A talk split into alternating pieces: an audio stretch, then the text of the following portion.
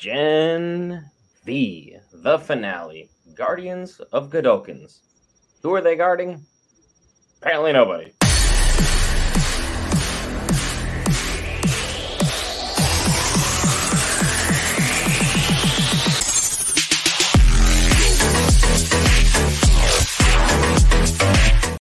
All right, guys. Brent here back with the man of chaos himself, the man, the myth, the marvel. You know him, you love him. And if you love us, be sure to hit the love the red subscribe button. We cover all things Marvel, DC, Lord of the Rings, anime, and more. This time, Gen V episode 8, the finale of season one. Will, your thoughts? Uh, I honestly, I wanted to see where they were going to go with this. Like, I kind of already knew we were going to figure out what's going on with the with the woods and you know get some people out, but I did not expect it to kind of go the direction that it went. So, yeah, the title was misleading but very on point. So, we definitely do have the Guardians of the Godolkin, but not what I expected. So. It was like Guardians of the Galaxy, but the galaxy is not remaining anymore. Things went horribly awry, and once again, the power of media trumps all superhero powers. The four people who were leading the charge to save the most lives now in a windowless room for God knows how long, waiting the day that our boy, Butcher, is probably going to be the one to go out and try and break them out because they at this point would probably want to fight some soups. Sam is now a sociopath beyond belief and now went from the most likable character to easily one of the least likable characters on this show. Just period. Because what he did to Emma, not cool. I actually felt bad for her. It's like she literally gave him her everything. And then for him to just turn around and be like, nah, I want anything to do with this. I'm all about my revolution. Like, because I got hurt, everyone must suffer. Yeah. And he had to turn off his own emotions to do it. Yeah. Big man running around on campus. But again, while talking about big man on campus, for every single one of you that said Homelander was going to get killed by one of these people, please go ahead and put your foot in your mouth even further right here, right now.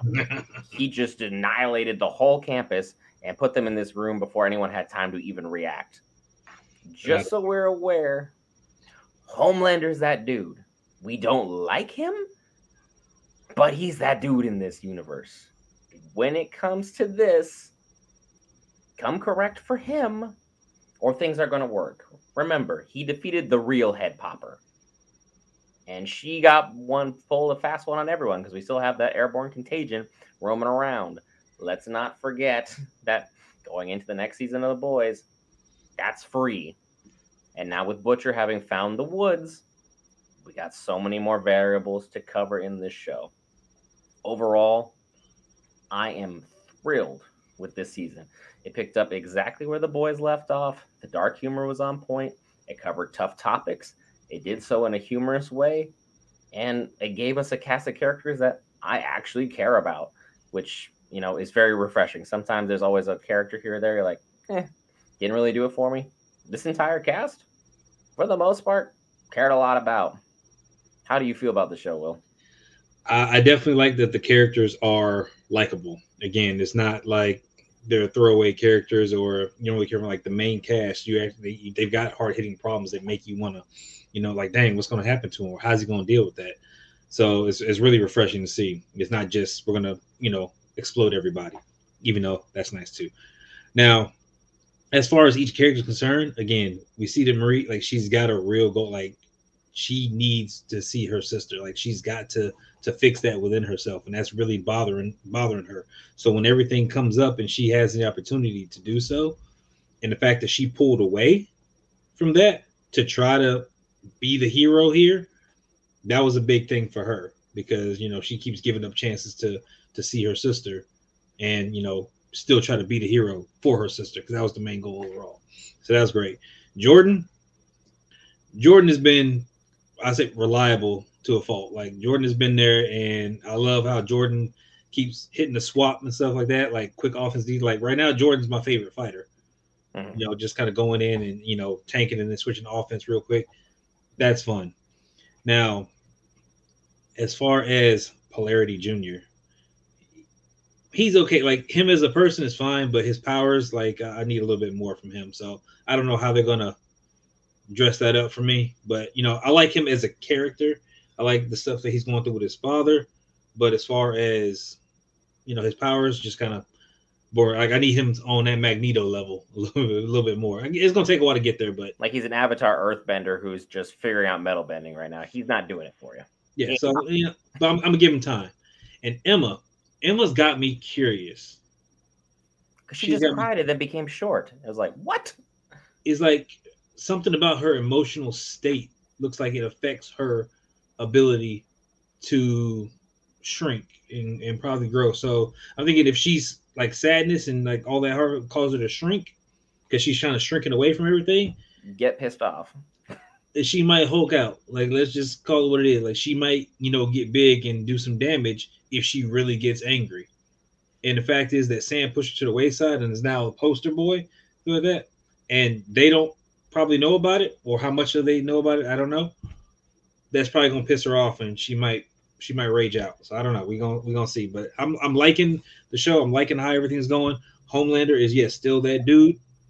So however long they plan on running the the boys and Gen V to kind of come to that resolution with Homelander, because again, that's got to come to a head at some point. I am here for the ride. Oh yeah, and the only character I want to say from this cast that we got floating above us, the only one who didn't grow as a person the entire season was Kate. She was manipulating people from day one. She stayed manipulating people at the end, even when she had her hand blown off. She was true to herself from jump. She killed her brother of her own free choices. Her mom then exiled her.